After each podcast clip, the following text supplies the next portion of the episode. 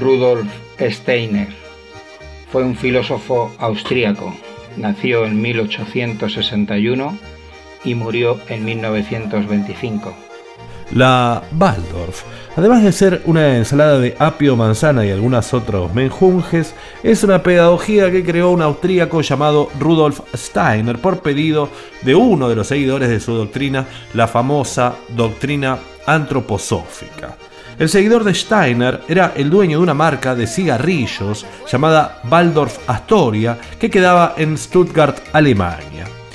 Este buen hombre quería educar a los hijos de los obreros de su fábrica en las ideas de Rudolf Steiner.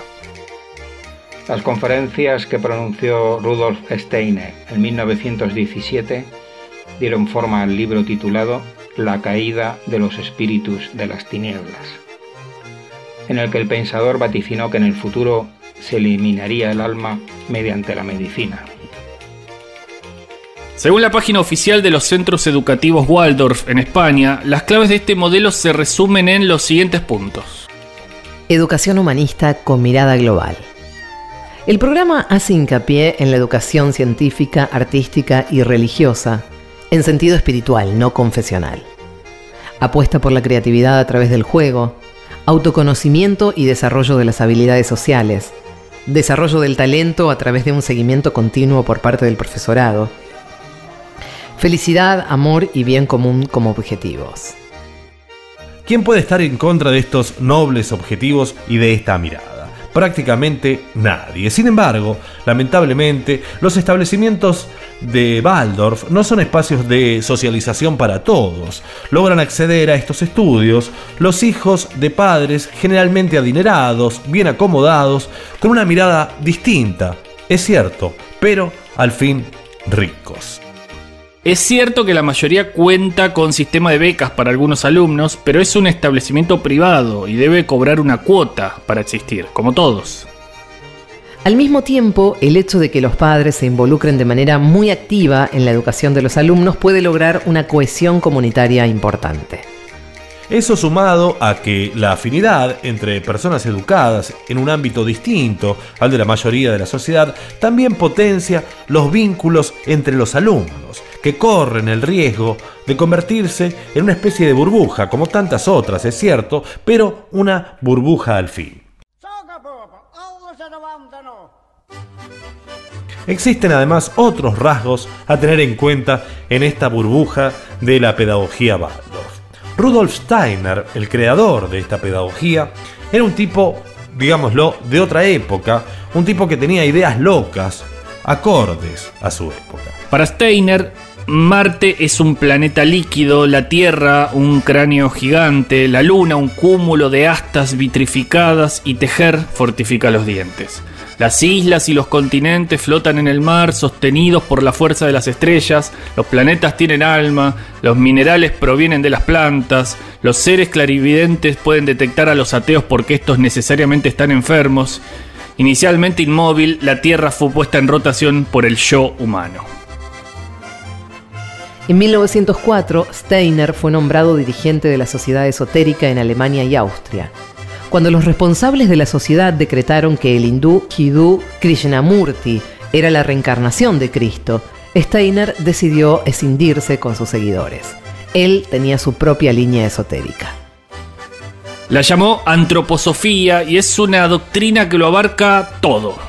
Estudió la obra de Fichte y la de Goethe, con todo lo interesante que hizo este gran dramaturgo y semicientífico alemán, Steiner se quedó con lo peor, sus ideas misticistas. Os he explicado que los espíritus de las tinieblas soplarán a sus huéspedes, a los hombres que habitarán, para descubrir una vacuna que pueda, desde la primera juventud, a través del cuerpo, extirpar la tendencia a la espiritualidad. Para Goethe, así como tenemos la vista para captar la luz y el tacto para sentir superficies y temperatura, la mente sirve para tener acceso a una realidad mística. Steiner también tuvo contacto con las ideas de Nietzsche, de quien volvió a sacar lo peor, lo del superhombre y la tontería esa del eterno retorno. Finalmente unió estas ideas a lo que había sacado de la teosofía de Madame Blavatsky especialmente astrología y cosas hinduistas relacionadas con los chakras o conceptos en sánscrito. Entonces, por un lado, juntó las teorías nacionalistas y profundamente irracionalistas de la filosofía romántica que le gustaba. La supuesta justificación científica del misticismo extraída de Goethe. Sus libros abarcan temas de filosofía, teología, poesía, economía, botánica, nutrición, arte, historia, escenografía y tampoco le hacía asco la arquitectura. La obra completa de Rudolf Steiner consta de 354 volúmenes. Algunas de sus ideas eran que la verdad no existe, es una creación del alma humana y cada cual ha de encontrar la suya. Que el ser humano es cuerpo, alma y espíritu, que los astros modifican semanalmente el alma humana y que existe el karma y nos reencarnamos. Pero todavía hay bastante más, como una teoría racista bastante absurda, por cierto, donde Supuestamente los negros vienen a ser niños que hay que evolucionar. Luego negaba aspectos eh, de la ciencia como la teoría evolutiva y también tenía finalmente una visión tremendamente individualista y políticamente conservadora que lo llevó a estar cerca de los nazis durante ciertos periodos.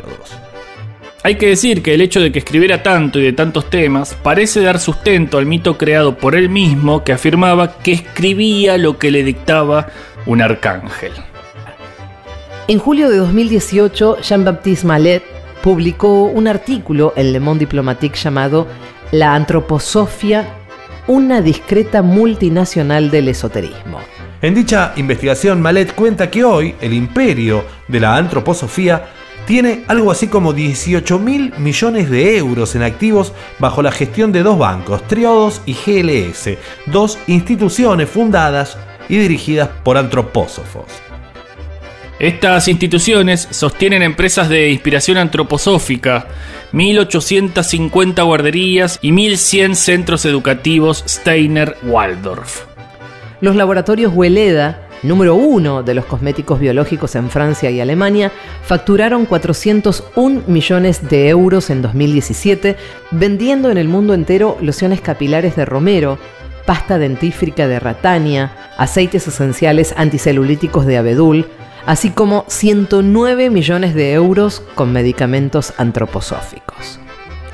Más de 3.700 médicos titulados practican la medicina antroposófica en todo el mundo, aunque muchos profesionales de la salud consideran esta doctrina una pseudociencia. Antropósofo declarado, el millonario alemán Getz Werner fundó la cadena de droguerías DM, que factura más de 10.000 millones de euros anuales. En febrero de 2018, la marca cerró un acuerdo de asociación con Demeter, la marca de la biodinámica, que controla 1.875 kilómetros cuadrados de tierras agrícolas en todo el mundo. Casi nada. Si bien es cierto que mucho del delirio esotérico ha quedado de lado y se fomentan los valores más arriba mencionados, es bueno saber de dónde nace todo esto. Y el poderío económico que manejan uniendo cada vez más ricos a esa comunidad. Todos tenemos un amigo Baldor. Cuídelo porque puede estar en problemas.